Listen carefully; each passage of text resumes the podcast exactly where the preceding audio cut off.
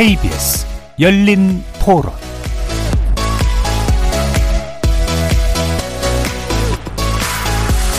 안녕하십니까. KBS 열린 토론 정준희입니다.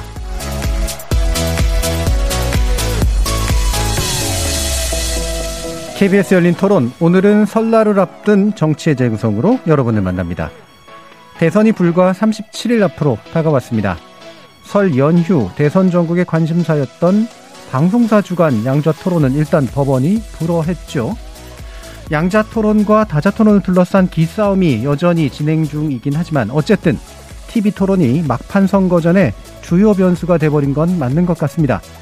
오늘 정치의 재구성 일부에서는 이번 대선에서 토론회가 미칠 영향과 변수 그리고 여론조사 기관마다 차이는 있지만 박빙의 승부를 보이고 있는 것 같은 이번 대선 지지율에 대해서 분석해 보도록 하겠습니다. 이어지는 2부에서는 설 연휴를 앞두고 여야 대선 캠프에서 잇따라 정치 쇄신안을 내놓은 것을 평가해 볼 텐데요. 이른바 86 용태론을 비롯한 민주당의 쇄신안과 윤석열 후보의 정화대, 청와대 해체 공약, 표심에 과연 어떤 영향이 있을지 아울러 연휴 직전에 나왔던 두 개의 판결, 정경심 교수 그리고 윤석열 후보의 장모 관련 판결, 대선에 미칠 영향 분석해 보도록 하겠습니다. KBS 열린 토론은 여러분이 주인공입니다. 문자로 참여하실 분은 9730으로 의견 남겨주십시오. 단문은 50원, 장문은 100원의 정보 이용료가 붙습니다. KBS 모바일 콩 그리고 유튜브를 통해서도 무료로 참여하실 수 있고요. 일라디오 이제 콩에서도 보이는 라디오로 만나실 수 있습니다. 시민 논객 여러분의 날카로운 의견과 뜨거운 참여 기다리겠습니다. KBS 열린 토론 지금부터 출발합니다. 살아 있습니다. 토론이 살아 있습니다. 살아있는 토론, KBS 열린 토론. 토론은 라디오가 진짜입니다. 진짜 토론, KBS 열린 토론.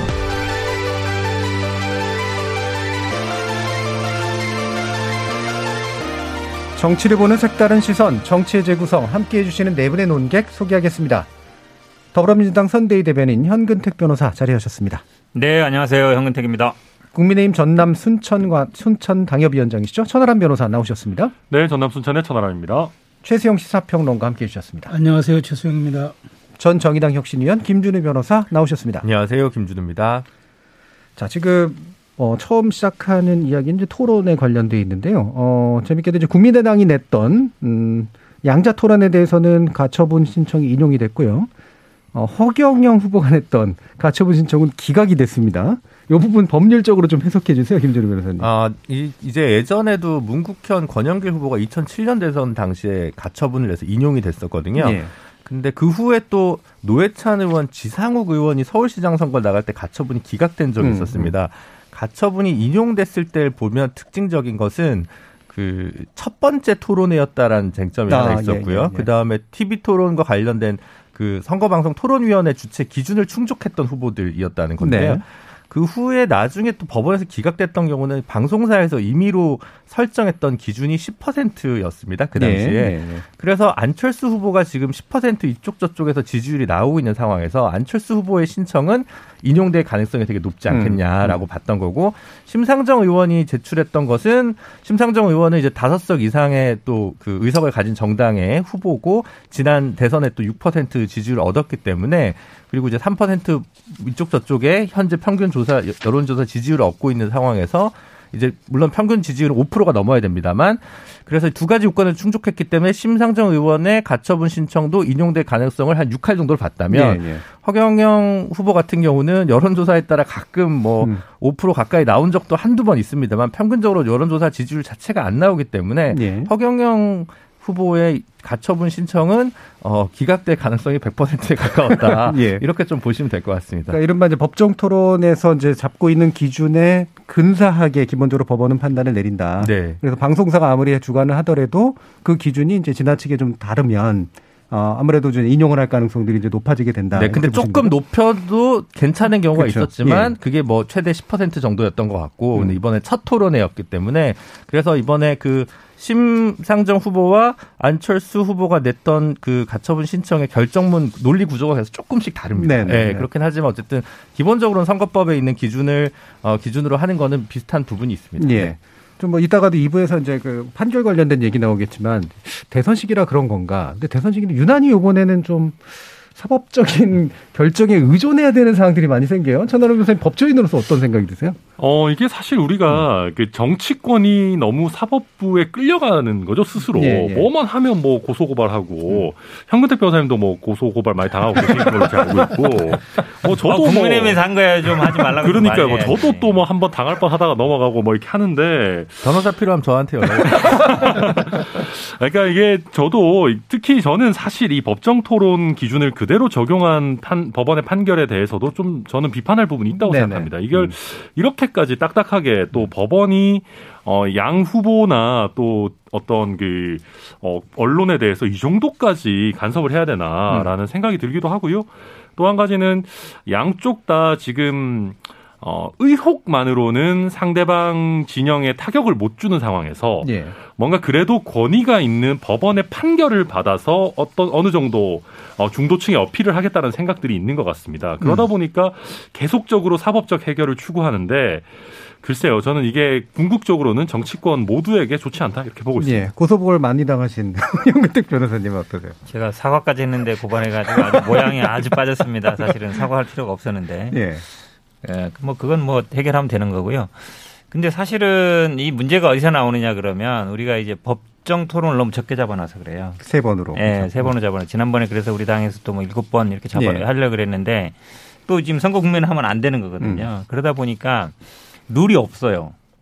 사실은 근데 선거 국면에 룰이 없으면 합의가 되겠습니까? 유불리 그렇죠. 따지는 네. 상황이기 때문에 아무리 방송국에 개최한다 그래도 어 그러면 후보들끼리 합의가 안 되잖아요. 그러면 안 되는 거예요. 그래서 이럴 때는 기준이 있어야 된다. 네. 그것도 자율적인 기준이 아니라 강제적인 기준. 음. 저는 아마 이번에 절감할 것 같아서 그 법정 토론을 늘리고 음. 또 이게 선거 기간에만 하게 돼 있잖아요. 선거 네. 전부터 아예 음. 뭐 예를 들어서 몇 회, 예를 들어 일곱 번이든 이렇게 딱 정해놓고 하는 게 낫다. 제가 보기에 룰 안 정하면요. 다 다음에 선거도 똑같이 됩니다. 예. 네, 얘기하다가 예. 이제 끝나버릴 가능성이 많습니다. 예. 이게 법조인이시면서 정치인이신 분의 고민이 법적으로 끝났는데 정치적으로 왜 이렇게 잘 안 될까? 이게 오래 지켜보셨잖아요, 최선 예, 예. 네, 근데 이게 참 근데 이걸 뭐 법으로 할 수밖에 없어요. 그러니까 예. 법으로 고착시켜서 지금은 정치 사회 그러니까 정치 사회 그다음에 경제 이 세 분야만 지금 네. 토론을 세 번 하기로 돼 있지 않습니까? 근데 이걸 사실 지금 뭐 이번 좀 특수한 상황이긴 하지만 코로나 팬데믹으로 지금 사실 지금 비대면 선거밖에 안 되잖아요. 그런데 음. 지금 D 마이너스 이제 3단 3이 나오는 30 숫자가 나오는 상황에서도 아직도 토론회가 한번 이루어지지 않았다는 이건 사실 심각한 문제죠. 그리고 네. 도대체 어떻게 판단하라는 겁니다. 제가 또 하나 지적하고 싶은 건 이거예요. 지금 양쪽 그러니까 주요 양강 후보들뿐만 아니라 뭐 안철수 심상정 후보 심상정 후보 약간 좀저 정의당의 정체성이 다르니까 그렇게 하는데 음. 이세 후보들 공약을 놓고 보면요 변별력이 없어요. 누가 뭐 이렇게 한번 치고 나가면 다 추격 매수하듯이 갔다가 음. 아 이거 받고 더뭐 이런 이런단 말이죠.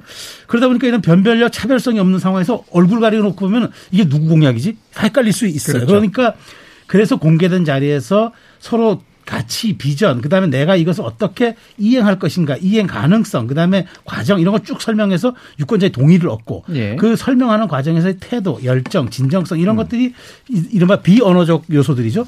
그런 것들이 또 유권자의 눈에 작용한다면 지금 통상 보면 15에서 20%로 지금 부동층이 잡히고 있는데 이 사람들의 선거에는 대단히 영향을 좀 많이 줄 거예요, 선택에는. 예. 다만 지지층에게는 오히려 우리 후보가 잘했으니까 더 잘했다는 결속감을 주고 그다음에 음. 우리 후보에 대한 자신감을 불어넘치는 계기가 되겠지만 15에서 20%에 이르는 사람들은 지금이라도 선택지를 주지 않으면 어디서 판단하라는 얘기입니까? 음. 그래서 저는 TV 토론은 정말 중요한데 이제서야 첫 단추 물꼬를 깨는데 그게 이제 양강 후보라서 좀, 좀 그렇습니다만 어쨌든 빨리 좀 진행되고 그다음에 네. 이 토론회들이 좀 저 제도화 시켜야 돼. 이건 음. 여야 법으로 통과시켜서 대통령 후보들이 그 공약했으면 좋겠습니다. 음. 네. 그러니까 흔히 말해서 이제 서류 심사에 면접을 반드시 해야 되는 이유를 요번에 정말 정확하게 좀 보여주고 있는 이제 그런 상황인 거죠. 그러니까 네. 정, 책만으로 보면 서류만으로 보면 잘 구별도 잘 안 가고 예. 이게 이 사람의 정말로 생각이냐, 이 사람이 이것들을 자신감 있게 밀어붙일 수 있느냐 이런 부분을 판단하는데 TV 토론이 되게 중요한 측면은 분명히 있는 것 같은데 어, 지금 뭐 어쨌든 국민의당이나 정의당 같은 경우는 당연히 다자 토론을 선호할 수밖에 없고 어, 양자 같은 경우 양자에서 얻을 수 있는 것들이 좀 더 많고 이제 이런 상태에서 김준일 변호사님 보시기에는 지금 각 정당의 어, 나름대로 이제 계산하는 방식들이 아, 이렇게 하나로 모아지긴 굉장히 좀 어려운 측면도 분명히 있는 것 같으신 거죠? 네, 그렇죠. 음. 아까 이제 현근택 변호사님 말을 조금 받으면 사실 뭐 다 아시겠지만 우리는 선거 공식 선거 운동 기간이 너무 짧고 네. 거의 눈 가리고 아웅이지 않습니까? 그럼 지금 다 뭐 예비 후보 등록은 한참 전에 뭐 가능하긴 하지만 그래서 선거 운동 기간을 이제 확실히 늘리고 그 다음에 이제 선거 토론의 횟수도 굉장히 정기적으로 해야만 예를 들면 아까 정치, 경제, 사회 정도를 나는데 뭐 교육, 노동, 그다음 각 지역별 뭐 되게 토론할 것들이 많은데 네. 이런 것들을 제대로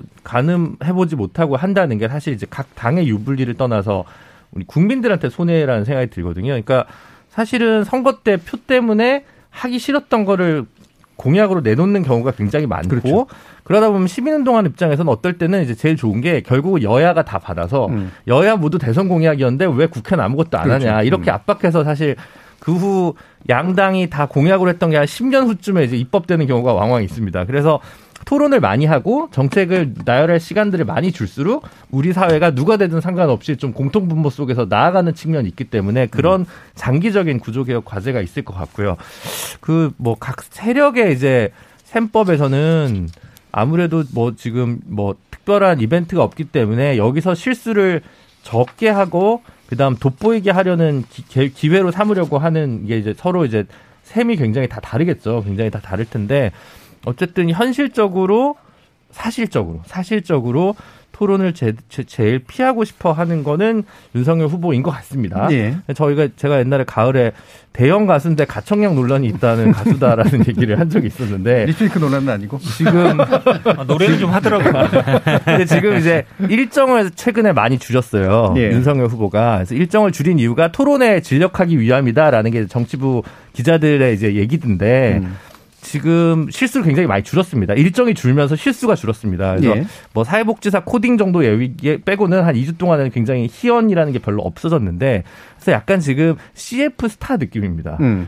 연기를 했을 때 이게 발연기가 될 거냐, 연기가 명연기가 나올 거냐가 굉장히 이제 어, 고심이 되는 것 같고 반대로 이재명 후보는 다시 약간 어, 심리적으로 수세에 있다 보니까 일정을 굉장히 많이 잡고 예. 일정을 너무 많이 잡다 보니까 체력이 떨어지고 음. 그러니까 폭투가 나오고 음. 이런 지금 상황인 것 같거든요. 그래서 한쪽은 어 뭐 뭐 정치적으로 탐탁치 않지만 유능하게 윤석열 후보는 지금 일정을 줄이고 있는 것 같고요. 예. 이재명 후보는 너무 이제 무리하게 일정을 음. 잡다 음. 보니까 오히려 좀 실수가 나오고 있는 게 아닌가. 두 후보 놓고 보면 그렇고 나머지 두 안철수 심상정 후보는 지금 등판 기회 자체가 적기 때문에 어쨌든 예. TV 토론에 한 번에 나오는 게 무조건 유리한 거지 유불리를 따질 계제가 아닌 것 같습니다. 예, 그렇죠. 방금 이제 김준호 변호사 말씀해 주셨지만 당연히 가처분 신청을 한쪽의 그 의지라고 하는 건 되도록이면 껴서 메이저와 함께 이야기를 해야 그나마라도 반전의 기회를 얻을 수 있는 거고 앞에 있는 이제 두 분의 입장에서는 이제 구체적인 디테일의 유불리가 또 상당히 좀 중요한데 상대적으로 이제 이재명 후보 같은 거다 하겠다라는 쪽이었고 어, 지금 윤석열 후보 같은 경우는 일단은 양자를 우선하고 되도록이면 토론을 적게 하겠다.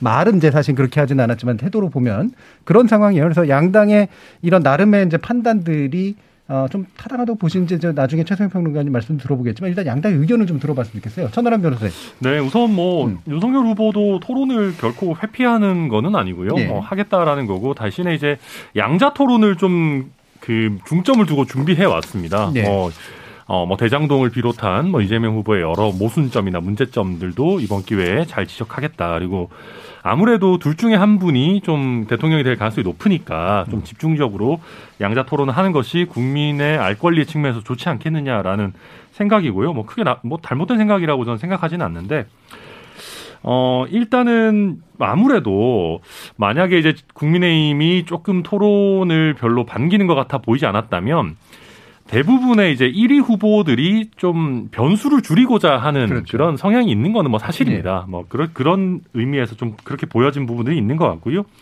또 한 가지 그 김준호 변호사님 아까 가창력이 입증 안 됐다라고 하는데 저희 입장에서는 좀 좋은 것이 어, 노래를 조금만 잘해도 되게 이제 환호할 네. 준비를 하고 계세요, 팬들이. 음. 그래서 실제로 저희 이제 경선 과정에서도 16번의 토론회가 있었지만 특히 뭐 유승민, 홍준표 후보와의 1대1 토론에서도 크게 밀리지 않는 모습을 음. 보여줬기 때문에 어, 글쎄요. 저는 뭐 가창력 논란이 이번에도 크게 문제가 되지는 않을 것 같다라는 생각이 들고 다만 안철수 후보를 포함시키는 문제와 관련해서 실제 저희 당내에서는 이왕이면 안 포함시키는 구도로 가고 싶다라는 의견들이 실제 있었습니다. 그럴 수밖에 없을 것 같은데. 네, 왜냐하면 네. 저희가 이제 정권 교체 대표 주자라는 네. 이미지를 그 어떤 비주얼로 보여드리는 좋은 기회가 될 것이고요.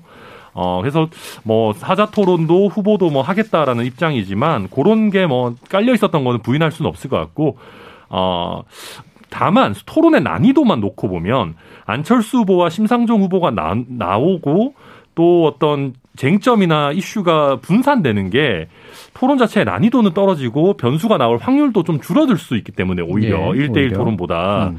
뭐 저희 당에서는 사자 토론도 꼭 나쁘게만 볼 필요는 없다 이런 생각도 가지고 있습니다. 예.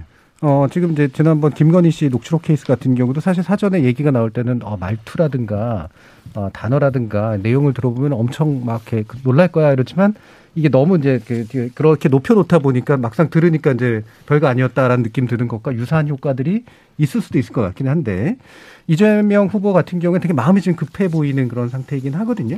어쨌든 많은 토론들을 하고 싶다라고 하는 거고 그 자신감만큼 얻을 수 있을 거라고 보세요. 그러니까 토론이요 만약에 지금 노래로 자꾸 얘기하시는데 예. 만약에 노래방으로 치면 이제 윤석열 후보는 기본 점수를 한 3, 40점 먹고 들어가는 거고. 그렇죠. 음. 왜냐면 정권 교체율이 높고 음. 어 그거에 얻고 있는 거거든요. 그러니까 윤석열 후보가 일정도 줄이고 방송도 잘 안 나오고 브리핑도 딱 정해진 것만 하다 보니까 실수가 안 나오는 거잖아요. 그러니까 본인이 솔직한 얘기는 예. 이제 가급적 줄이는 건데 이재명 후보 입장에서는 일단 구도가 좀 불리한 구도거든요. 불리한 구도고 정권 여론이 높고 그리고 뭐 토론회는 저는 뭐 예상할 수는 없다고 봅니다. 왜냐하면 이재명 후보도 토론회에서 실수한 적이 있는데 근데 토론회에서는 기본적으로 저희들 입장은 뭐 어떤 방식이 좋다. 네. 사실은 뭐 양자 토론도 하겠다, 사자 토론도 하겠다는 거고 사실 이제 최근에 논란이 됐던 거는 당내에서는 저희 선대위에서도 저 같은 경우에는 만약에 사자 토론 지난번 이제 지난주 금요일 날인가요? 아마 그 3당은 오고 이제 국민의힘은 안 왔어요. 네. 그러다 보니까 그 상황에서 그냥 저는 개인적으로는 그냥 삼자라도 하자. 음. 어, 합의되면 안 되는 사람을 굳이 꼭 불러와야 되느냐 이런 입장이었는데 아마 선대위라든지 입장은 조금 다른 것 같은데요. 네. 그러니까 어, 기본적으로 이제 룰 미팅 합의라는 건 쉽지 않거든요. 쉽지 않아서 그리고 이제 뭐 양자 토론을 이렇게 제안을 했는데 저는 토론회 변수는 있다고 봅니다. 모든 후보는 똑같아요. 왜냐하면 결국은 지난번 대선 때 안철수 후보처럼 그 정도 실수는 음. 안할 거예요. 네. 그 정도 연습은 할 것 같은데. 근데 저는 윤석열 후보가 이 양자 토론만 주장하는 게 뭐 흔히 우스갯소리로 얘기하지만 저는 진짜일 수 있다고 보는 게 뭐냐면 뭐 안철수를 빼고 싶고 당연히 그것도 있겠지만 기본적으로 아마 이재명 후보한테는 자신이 있다. 자기가 음. 검사 음. 출신이고 대장동 변호사비 다 수사와 관련된 거기 네. 때문에 그동안 수사한 능력을 내가 충분히 발휘할 수 있고 그 다음에 뭐 물어볼 게 많다 그랬으니까 네. 취조하듯이 질문도 딱 만들어 놨을 음. 거예요. 근데 안철수 후보에 대해서는 뭘 물어보겠어요? 애매하죠, 약간. 예. 물어보기 애매해요. 안철수 후보는 당연히 예를 들어서 물어본다면 뭐 단일화 얘기나 물어보 정치적인 거 말고 음. 검사 생활했던 사람이 물어볼 게 별로 없어요. 음. 심상정 후보도 뭐 물어보겠어요? 심상정 예를 들어서 뭐 정책이라든지 이런 거 물어볼 수 있는데 그거 잘 모르거든요. 네. 그러니까 이재명 후보에 대해서는 준비가 잘 돼 있고 그 다음에 뭐 지금 일정 줄이고 이제 학습한다 그러니까 공부가 많이 돼 있는 것 같은데 안철수 심상정 후보와는 아직 준비가 덜 된 거 아닌가. 그러니까 네. 자꾸 피하는 거죠. 그런데 어쨌든 뭐 법정 토론도 돼 있지만 지금 분위기는 토론을 안 하면 음. 토론 회피 후보로 약간 낙인 찍히고 지금 바로 뭐 예, 토론이 안 들어갔기 때문에 굉장히 그 부담을 다 윤석열 후보가 질 수밖에 없는 상황이에요. 말을 음. 계속 바꾸고 있기 때문에. 그래서 저는 어떤 식으로든지 간에 진행될 수 없는 상황 밖에 없는 상황으로 가고 있다라고 보고 있습니다. 예. 자, 그럼 최성현 평론가님이 음. 이제 딱 지켜보시기에 네. 양자 다자 가지고 지금 막 논쟁되고 유불리 따지고 그런 네. 거잖아요. 어, 실제로 뭐 그럴 만한 요소는 있는 것 같긴 한데 네. 어떻게 예상을 하세요? 저는 음. 그 사실 이제 결과를 놓고 보면 예측을 한다 그러면은 저는 한쪽에 완사이드한 승부가 안 날 거라고 봐요. 음. 왜냐하면 이게 사실 TV라는 매체가 뭐 잘 아시다시피 이성보다는 감성에 약간 지배되는 그렇죠. 이미지 매체에 가깝잖아요. 네. 그래서 거기다가 이제 후보들은 이제 토론 과정에서 이제 자신들이 이슈 장악권이 되는 얘는 법정 토론이 아니기 때문에 이제 조율하기 나름이니까 그러면 이제 이슈 장악권이 되는 주제들로 이제 막 몰아붙일 겁니다. 그러면 이제 결국 상호 토론이 아니라 결국 자기들의 어떤 일방적 연설이 될 가능성이 높아서 저는 음. 그렇게 놓고 본다면 이제 뭐 사실은 이제 아, 알 권리, 국민의 알 권리 판단 뭐 이거보다는 사자 토론이 저는 확실하게 저더 그게 이제 그 변별력이 있어 보이는데 예. 중요한 거는 양자 간의 이해와 요구가 맞아 떨어졌다는 거죠. 그러니까 음. 이재명 후보는 돌파가 필요하고 윤석열 후보는 관리가 필요하고. 예, 예. 그러니까 윤석열 이재명 후보는 윤석열 후보를 압도하는 모습에서 다시 전통 지지층과 중도에 소구하려 그런 전략이고 윤석열은 야권 대표 후보. 그다음에 음. 단일화가 필요 없는 후보. 이걸 또 이제 입증을 해 보이는 네. 이제 과정을 통해서 자신의 이제 이 지지율을 계속적으로 이제 상승 추세로 가져가려고 하는데 어쨌든 그럼에도 불구하고 저는 안 저기 이게 뭐 토론이 이제 뭐 진행이 되고 있습니다만 어쨌든 뭐 이게 그 이 안철수 후보 그러니까 사실 우리가 양당에서 녹취록을 서로 틀자 했을 때 그거잖아요. 이유는 국민의 알 권리라 그랬잖아요. 네. 근데 어쨌든 안정적으로 지지율 두 자릿수를 유지하고 있는 안철수 후보의 정견, 음. 그다음에 원내 여섯 정당인 심상정 후보의 정의당의 정체성을 가지고 있는 그 정견과 소신. 이거는 국민의 알 권리 아닌가요? 근데 어쨌든 이거는 기득권 담합인 건 분명해 보이는데 어쨌든 이제 이것이 저는 빨리 어쨌든 이게 토론의 물꼬가 좀 터, 터져가지고 네. 뭐든 이제 지난번 뭐 유튜브도 그래, 그랬지만 좀 이제 어쨌든 지금 30, 30여일 남은 선거, 선거에선 대중연설 혹은 뭐 이렇게 어, 대, 저, 이른바 비대면이 아닌 유권자 직접 대면 선거 운동은 쉽지가 않잖아요. 그래서 네.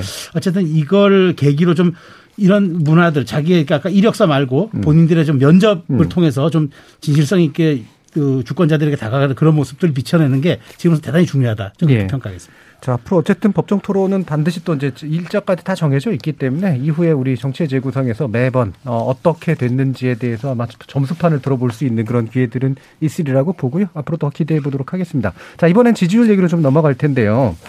어, 이게 뭐 여론조사가 너무 많고 방법론적인 차이도 있고 그래서 이제 하나로 통합해서 보기는 어렵지만 대체적인 평가는 최근까지 윤석열 후보가 좀 올랐고 이재명 후보는 약간 내렸거나 박스권에 있고 차이는 굉장히 줄은 상태이긴 한데 박빙에 좀 가까워 승부를 예측하기는 좀 어려운 이제 그런 모양으로 보이긴 합니다.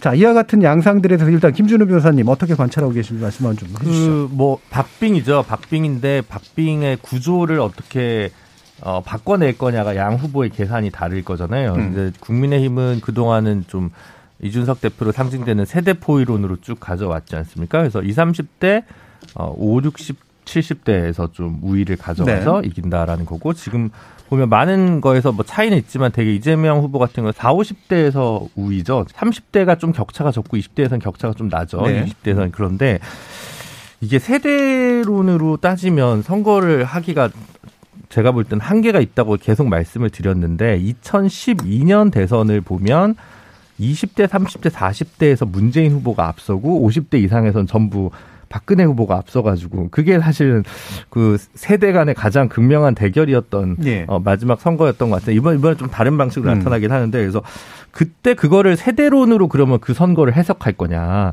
아닌데 그 당시에 보면 서울과 호남에서 문재인 후보가 앞서고 나머지 지역에서는 전부 거의 대부분 박근혜 후보가 앞섰단 말이죠. 그러니까 네. 지역으로 볼 거냐, 표로 볼 거냐. 이게, 이게 전부 모든 것이 착종돼 있는 건데 하나의 프레임만으로 이거를 갖춰서 보, 는 그러니까 전체적인 음. 추이는 있지만 그 구성 비가 어떻게 되는지에 대해서 촘촘한 분석이 각 선본에서 좀 필요하다는 생각이 들고 이재명 후보는 분명히 현재 박스권에 갇혀 있습니다만 윤석열 후보도 최고 지지율을 회복하고 있지 못하고 있는 건 분명히 또 있다는 말이죠. 그러니까 네. 각각의 이유가 서로 다른데 그러면 이제 이 부분에서 그걸 중도층이라고 부르든 아니면 뭐 어느 지역에서의 좀 표 결집력이 부족하든 어, 어느 특정 세대에서 소구력이 더 부족하든 어디에 더 우선순위를 잘 둬야 될까를 그 배합 비율을 앞으로 남은 한 달 동안 어떻게 정하느냐가 1, 2위 후보의 최애 관건이라고 저는 보고 있습니다. 예.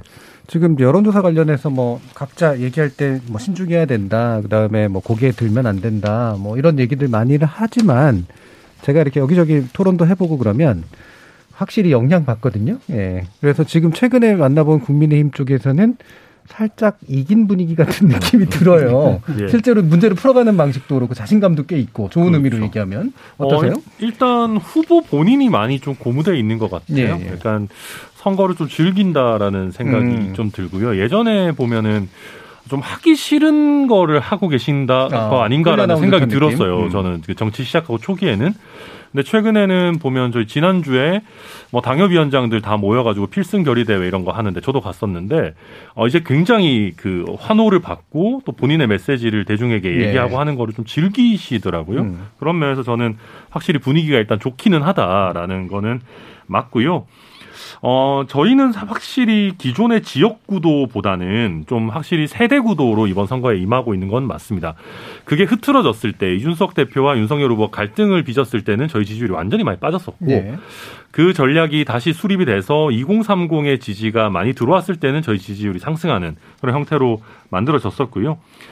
어, 뭐 이게 여러 이슈들이 있지만 사실은 저는 젠더 갈등에 대한 저희 당의 입장 이게 굉장히 저는 꽤 강했다고 생각을 하고 그걸 뭐 비판하시는 분들도 많이 계시지만 어, 여성의 표심도 그렇게 나빠지지 않았다. 제가 여러 차례 말씀드리지만 그런 부분이 저는 주요했다고 보고 음. 다만 남아있는 부분에 과제들도 있습니다.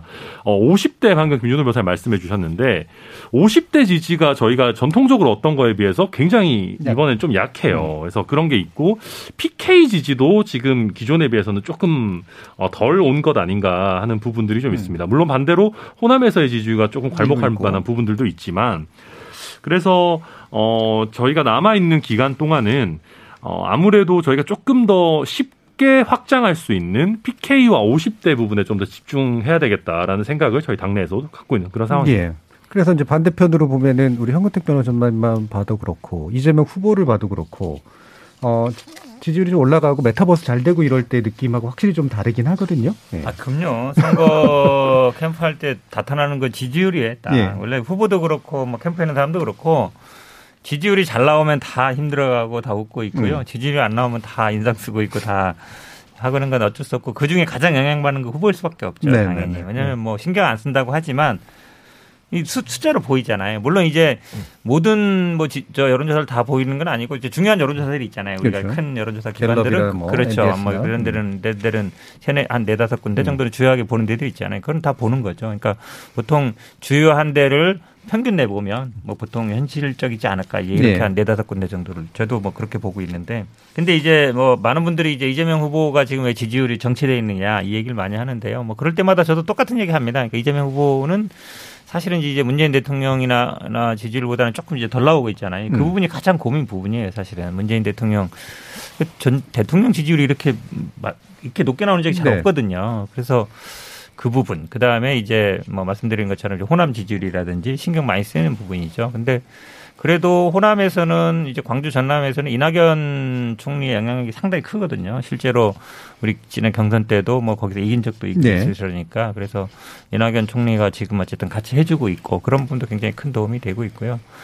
그리고 또 하나 있냐면은 아마 최근에는 이제 네거티브가 좀 줄었다 이 생각을 많이 하실 거예요. 아마 윤석열 후보도 그렇고 네. 저희도 그렇고 정책 쪽으로 가고 있거든요. 그러니까 결국은 정책이라는 거는 뭐 토론회도 있습니다만, 그러니까 승부 정책 선거는 저희도 좋게 보고 있습니다. 그러니까 서로 어떤 공방 이런 것보다 어, 정책은 그래도 해본 사람이 이재명 후보가 그동안 뭐 공약도 많이 이행했고 이래서 어 그런 부분은 우위에 설다고 보는데 항상 고민은 그거예요. 결국은 이제 민주당 싫어하는 사람들이 많단 말이죠. 음. 그러니까 문재인 대통령 지지율 높지만 사실은 또 주변에 보면 그러니까 민주당 입구로 문재인 대통령이거든요. 네. 구분해서 생각하는 사람 많지 않아요. 그러니까 삶이 많이 안 나아졌다. 그리고 음. 굉장히 지금 팍팍하다.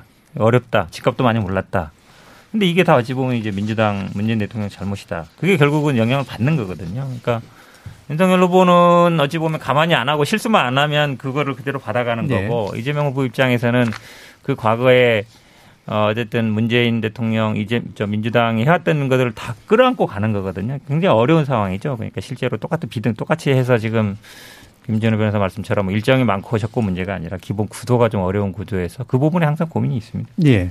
그러니까 지금도 말씀 주셨지만 이제 윤석열 후보 같은 경우 사실은 정권 교체 여론에 힘을 얻어서 어, 구도의 효과를 확실히 좀 보고 있고 그래서 큰 실수를 안 하면 이미지 관리를 하는 데 있어서 큰 어려움이 없을 수 있는 상태인데 이재명 후보는 어떤 면에서 보면은 다 가진 민주당 예, 의회도 갖고 있고 지방 권력도 가지고 있고 대통령도 하고 있는데 또 한 번 줘야 되나 이런 생각이 있는 상태에서 이재명 후보 같은 경우 차라리 좀 약간의 소스파로스의 이미지라든가 좀 민주당하고 좀 약간의 다른 음. 이미지 이런 거를 본래대로 좀 잘 발휘했으면 음.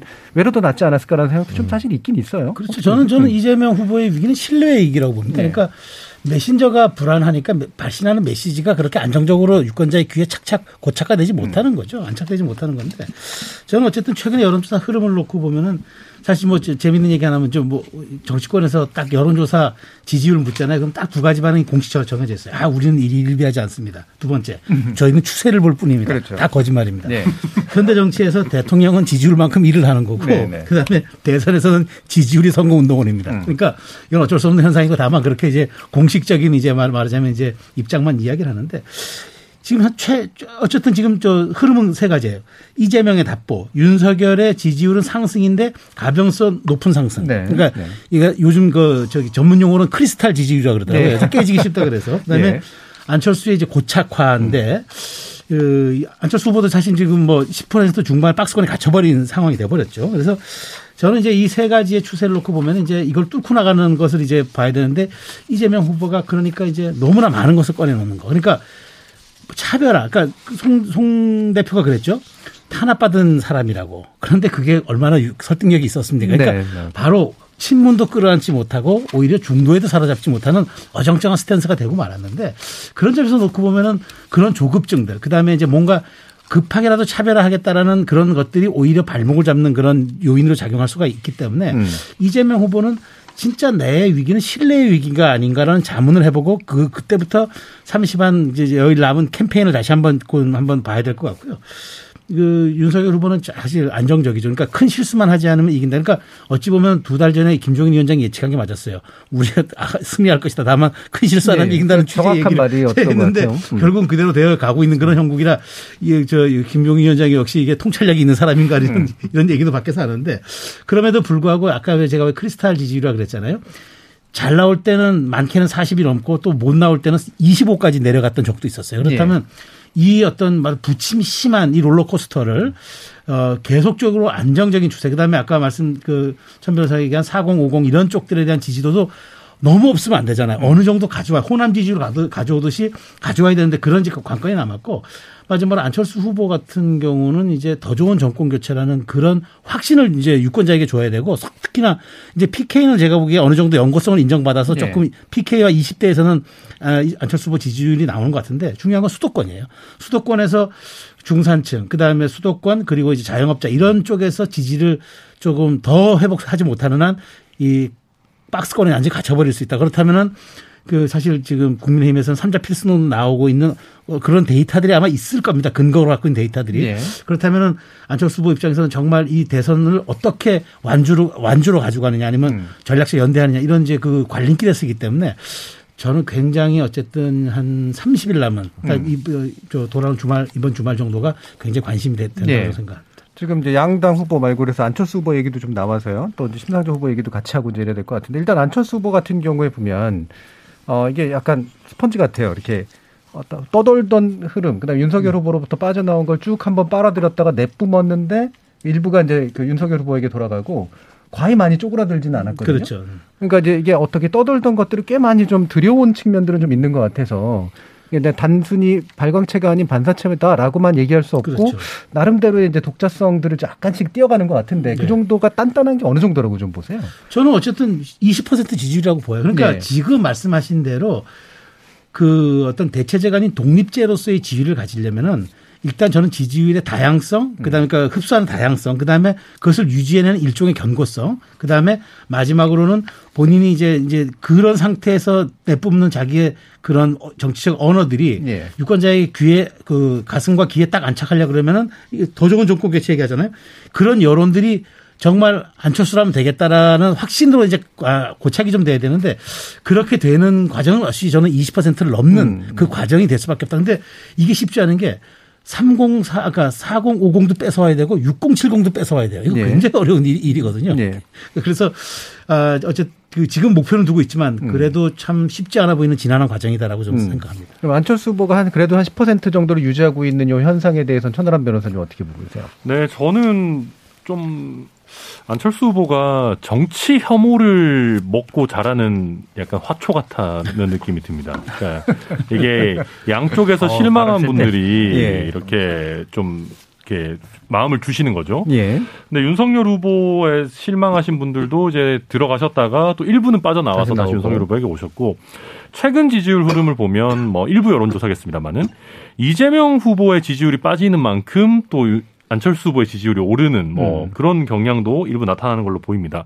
그러다 보니까 양당 거대 후보에게 실망하신 분들이 가시는 것 같은데 최근에 보면 안철수 후보 지지층 중에 안철수 후보의 정책을 잘 알고 있느냐라는 질문에 네.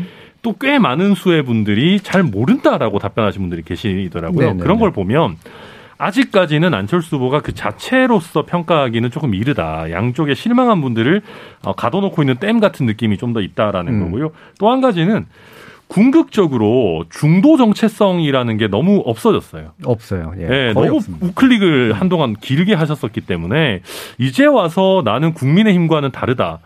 그 그럴 거면은 안일화 이런 말씀도 안 하셔야 되는데 예.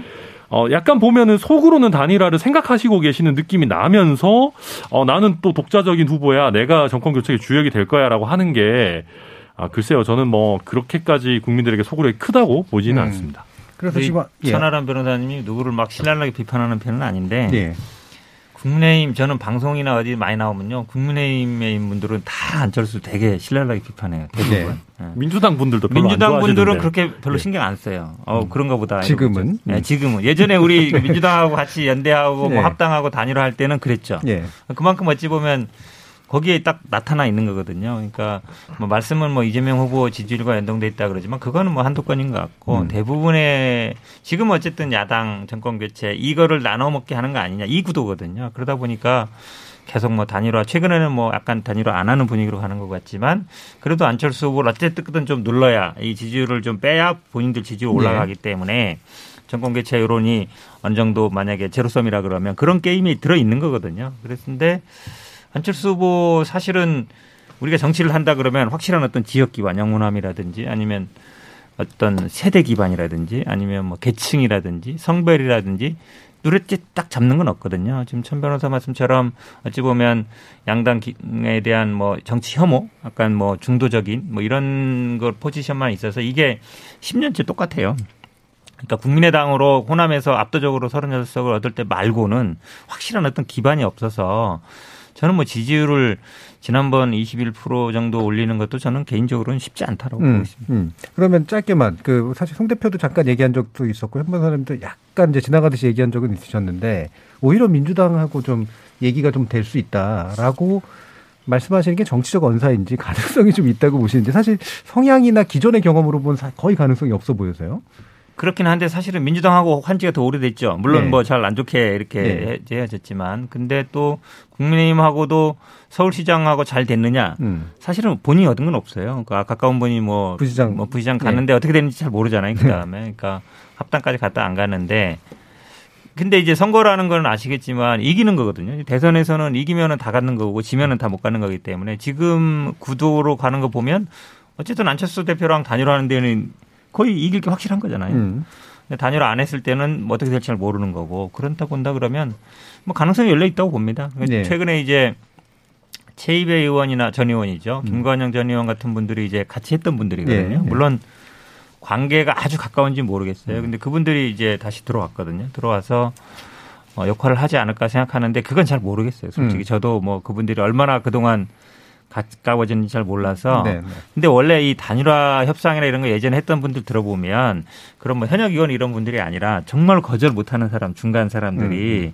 이렇게 역할을 해서 음. 서로 메신저 신뢰가 있어야 되거든요. 그렇죠. 신뢰가 있어야 되는데 최근 우리 정치가 과거에 그런 어, 신뢰라든지 아니면 정말 신뢰하는 예를 들어서 정치인들이 하지 않습니다. 보통 뭐, 뭐 교회 목사님 아니면 대학 네, 총장이든 뭐 이런 교수님 네. 이런 분들이 역할을 하는 건데 그런 게 사실은 많이 사라졌어요. 지금 뭐 여의도도 그렇고 방송도 그렇고 다들 뭐 정치 하시는 분들 많이 보면 그랬지만 예전에는 뭐 다 형 동생하고 아홉 이랬는데 그런 분위기가 없거든요. 별로 음. 그래서 그 물밑에서 그런 단일화 협상을 할 만한 사람들이 있는지는 저도 솔직히 잘 네. 모르겠고 모르겠습니다. 예, 네. 약간의 회색도 있으시면서 뭔가 이렇게 현, 현 현업도 아니시고 네. 그리고 두루두루 좀 신망도 있고 이런 분들의 존재감이 사실 많이 떨어진 건 맞는 그렇죠. 것 같아요. 권위가 있어야 돼요. 예. 권위와 신뢰 음. 그다음에 있어야 되는데 그게 사실은 민주당 같은 경우에 예전에 뭐 아시겠지만 뭐 사회 지도 원로급 아니면 종교계 뭐 이런 분들이나 아니면 대학 총장이나 네. 뭐 이런 분들이나 이런 분들 했는데 최근에는 안철수 후보 주변에 그런 사람들이 많지 않은 것 같아요. 음. 예전에는 이제 멘토라는 분들이 많이 있었잖아요. 그런 멘토가 있었었는데 많이 떠나가셨죠. 음. 그러니까 안철수 대표가 전적으로 신뢰할 만한 사람이 누가 있을까? 이제 그게 이제 제한 관건인 것 같습니다. 네. 자, 좀 안철수 대표 같은 그래도 어쨌든 약 독자성을 좀 띄어가면서 그래도 마지막 변수는 계속 되고 있는데 심상정 후보 굉장히 어려움을 겪으면서 다시 좀 이제 일신하면서 이제 나왔지만 아직까지는 반향은 사실 좀 별로 없어 보이긴 해요. 제가 MBC에서든지 한번 또 만나면서 약간 안쓰러운 느낌도 되게 좀 많이 좀 들었었는데 지금 정의당은 좀 어떻게 또 신부는 어떤 것들을 해나가야 될까 그리고 안철수 후보는 또 어떤 생각들을 가지고 계신지 김준우 의원님 말씀 한번 들어보죠. 아, 심상정 후보, 안철수 후보 이제 이제 후보 개인의 역량 그리고 시기별로 어떤 메시지를 내느냐 그리고 다른 후보들이 어떤 위치에 있느냐 위상학적으로 그런 면에서 지지율 영향을 많이 받죠. 아무리 음. 발광을 일부분 하니까 대선 후보지만 음. 반사체적인 느낌이 좀 없지 않아 있습니다. 그것을 더 구조적으로 놓고 보면 윤석열 후보의 지지율과 안성, 안철수 후보의 지지율을 합치면 정권 교체 여론이고요. 네. 네. 그리고 이재명 후보와 심상정 후보의 그 지지율을 합치면 대충 문재인 정부 지지율이에요. 네. 그러니까 어, 정의당이나 민주노동당 때부터 그 이 진보정당 쪽 했던 분들의 제일 그 곤혹스러운 지점이 두 가지가 있는데요. 아, 세 가지 정도가 있었는데 하나는 결국 민주당 지지율이 올라갈 때 진보정당 지지율도 올라가고 같이 올라가요. 예, 네. 민주당 지지율 내려갈 때 같이 내려간다. 네. 이제 이 동조화 현상 이걸 어떻게 깰 거냐 이게 사실은 어 이분들의 이제 고유의 고, 고민이 있고 두 번째는 언론에서는 예전에는 지지율이 안 나오면 너희가 노동 문제에 갇혀서 그렇다. 네.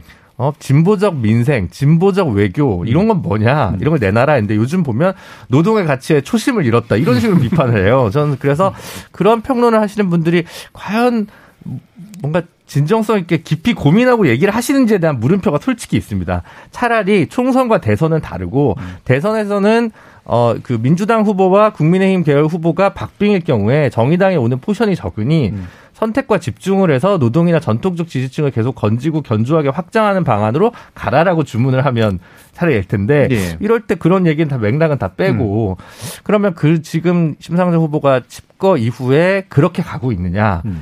제가 볼 때 그렇게 가고 있는 것 같지 않아요. 음. 솔직히 말씀드리면 최태원 회장 만나고 음. 독일 대사 만나고 뭐 그렇죠. 뭐 이런 거 했단 말이에요. 기후 위기 얘기하고 싶어서 하고 그 주에 녹색당도 만났는데 녹색당에서는 또 뭐 최태원 회장이나 이런 거 만난 거에 대해서 또 우려하는 비평을 했습니다. 그런 부분들 보면 조금 어, 생각하는 게 약간 비어 있는 중원을 좀 찾으려고 하는 부분들도 네. 좀 생각을 가지신 것 같고 저는 그거보다는 좀 어, 뭐 소외 노동이나 이런 부분을 좀 더 가는 게 맞지 않았나 이게 저는 음. 생각이 그건 좀 다른 건데 뭐 제가 선대위 위원은 아니니까 이제 뭐 그 부분은 또 보는 건데 하여튼 그게 계속 반복될 거여서 그 구절 앞으로 어떻게 깰 거냐가 굉장히 어 정의당의 뭐 그 대선에서의 존재감이 계속 이 위기는 반복될 것 같다는 생각이 듭니다. 저 제가 짧게 한 말씀 네. 제가 그때 지난번에 위기 상황 얘기하면서 그랬잖아요.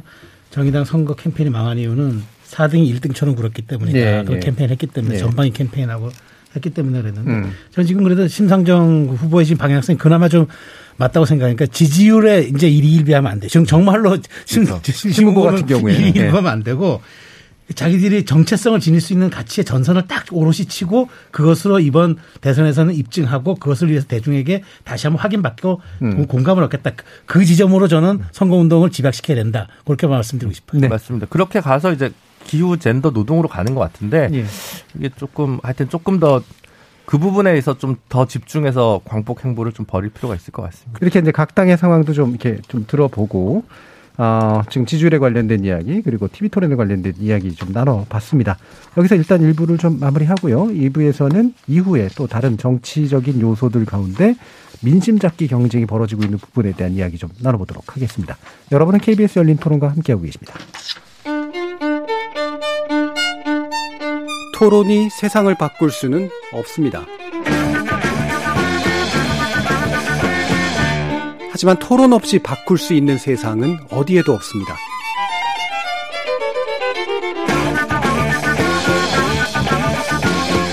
세상의 선한 변화를 갈망하는 당신. 정답이 아니라 질문의 힘을 믿는 당신. 우리 KBS 열린 토론에서 만납시다.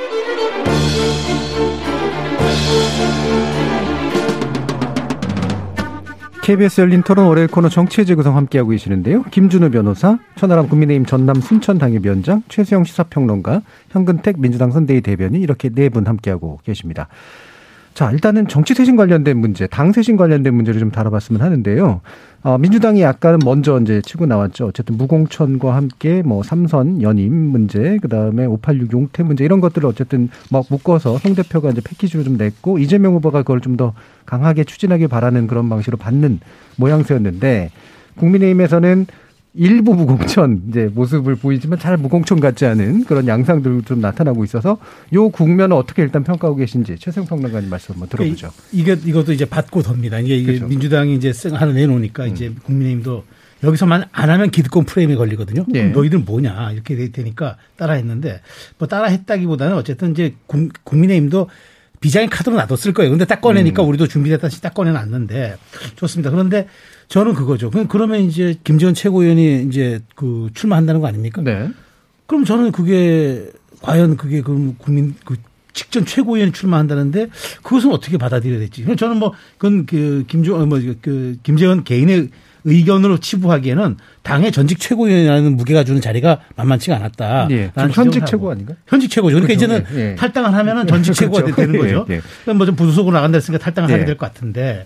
자, 그러면 저는 이제 이런 것들이 이제 국민의힘의 진, 그, 정말 정치 쇄신안에 대해서 좀 약간 저, 좀 정말 그 말하자면은 무늬만 쇄신이 아니었냐는 지적을 네. 받을 수 있고 그다음에 민주당도 마찬가지예요. 그러니까 사실 대표가 자기 용태론을 꺼내, 꺼냈는데 이게, 이게 그야말로 찻잔속 태풍으로 끝나버리는 지금 국면 아닙니까? 우상호 의원 정도 빼고는 잘 안 보이죠. 그 우상호 의원 네. 지난 사칠 재보궐 네. 선거 때 약속한 거 네. 아니겠습니까? 그러니까 그, 그걸 가지고 과연 그 음. 우상호 의원의 동조 선언으로 봐야 할지 음. 그 이후에 오히려 그 누굽니까 김종민 의원이 아 내가 뭐 사람의 뭐 진태를 얘기했냐 제도의 뭐 용태를 얘기한 예. 거라 얘기하니까 김우영 선대위 대변인이 그런 걸 요소리라고 하는 거다 하고 이제 그게 구두선의 정치가 무슨 정치냐라고 또 바로 맞받지 않았습니까? 그래서 예.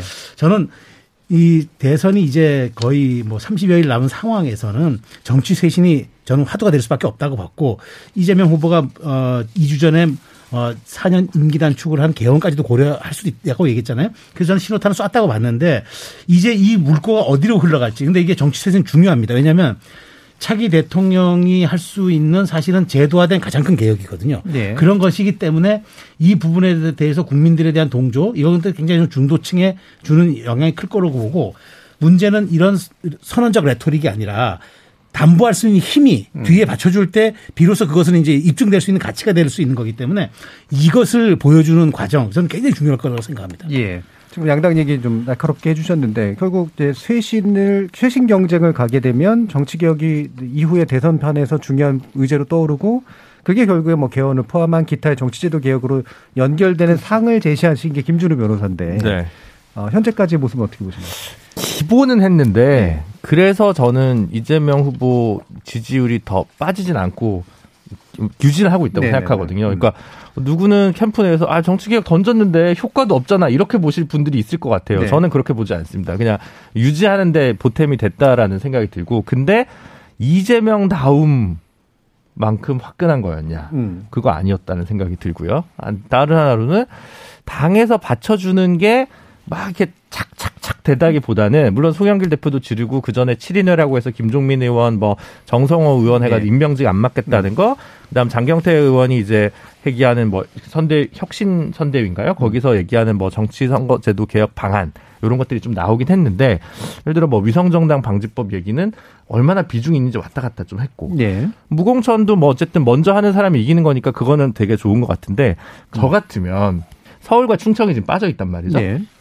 개헌을 그렇게 자꾸 얘기를 하면 국민들이 반응이 없다고 해요. 저 같으면 개헌을 해서 수도를 충청도로 옮기겠다는 얘기를 합니다. 음. 그게 이재명 다음이다. 음.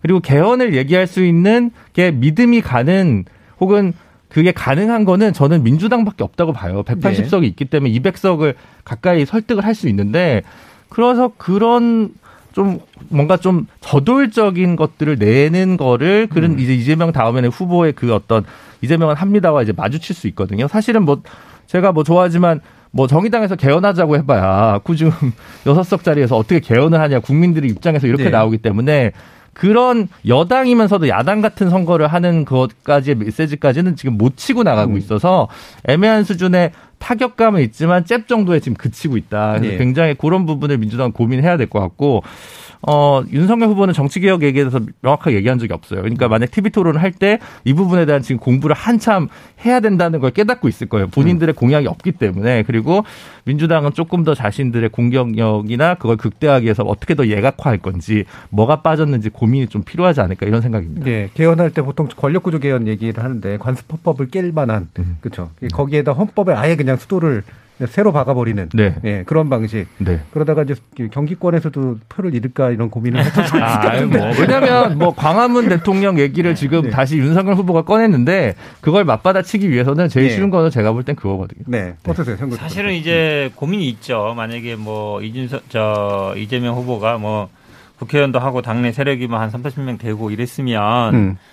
사실은 뭐 세게 밀어붙일 수 있어요. 네. 근데 7인회라는 분도 보시면 알겠지만 정치적인 어떤 동질성은 별로 없는 분들이에요. 그리고 오히려 이재명 후보는 굉장히 진보적이지만 그 7인에 있는 분들은 쭉 보시면 알겠지만 그렇죠. 진보적이거나 이런 분들은 안 해요. 그러니까 잠깐 어찌 보면 이재명 후보가 그냥 외롭고 있을 때 와서 좀 도와주던 분들 이 정도 보면 될 것 같고요. 음. 그래서 어떤 정치적인 결사체라 이렇게 하기는 좀 어렵죠. 네. 그러니까 정성우 의원 정도가 연선 동기 30년 형 동생하고 친한 사이고 나머지 분들은 그 정도 관계는 아니다는 거. 이게 그런 어떤 힘의 역학 관계가 있는 것이고 사실은 이제 이번에 아시겠지만 우리 이제 386 하면 대충 이제 대표 주자들이 있거든요. 임종석, 이인영, 뭐 성영길, 우상호 이분들이 이제 어찌 보면 이제 물러날 때 됐어요. 그러니까 임종석 의원도 전 의원도 제가 보기에 정치 복귀 쉽지 않다. 네. 이인영 장관도 지금 지난번 총선도 그렇고 그 지난번도 그렇고 계속 그분이 원래 충주 분이거든요. 충주 가라. 한마디로 얘기하면 이제 충주 가든지 아니면 그만해라는 요구가 당연히 굉장히 많았거든요. 근데 지금 장관하고 있는데 이인영 장관 정도는 제가 보기에 어, 뭐, 불출마든 정도는 선언해 주는 게 맞다라고 봅니다. 그러니까 사실은 상징적인 분들이 있거든요. 물론 나머지 분들도 38 굉장히 많아요. 음. 근데 30대 후반에 국회 와서 지금 한 2, 30년 하고 있는데 그 정도 했으면 후대한테 물려주는 게 맞거든요. 근데 당내 지금 초선이나 뭐 원외 인사들이 얘기하고 있지만 이게 사실은 이제 총선 국면이면 아마 더 세게 붙을 것 같긴 한데 뭐 약간 그런 면도 있는 것 같고 이분들은 또 그러죠. 지금 뭐 후보가 문제지 왜 우리 우리 보고 그러냐 이제 이런 건 음. 있는데 사실은 정치 개혁에 대한 얘기가 화두가 될 수밖에 없어요. 그럼 그거는 저는 민주당이 잘 던졌다고 봅니다. 음. 그리고 지금 김준일 의원도 굉장히 좋은 얘기했어요. 개헌 문제. 이게 사실은 민주당 아니면 누가 얘기해도 진정성이 없다 보고 어찌 보면 너무 조금 이 큰 주제고 굉장히 중요한 주제인데 그러니까 단지 수도원 문제만이 아니라 네. 권력기관과 여러 가지 있는 거거든요. 이게 왜 그러냐면 윤석열 후보가 만약에 집권했을 때 총리라든지 아니면 예를 들어서 내가 수 있겠는 이 문제도 연결되는 거예요. 음. 기본적으로 국민들은 그 생각 할 거거든요. 결국은 집권에서 이걸 국가를 운영해 갈 수 있느냐. 이제 그게 결국 국회의 힘이 필요하니까.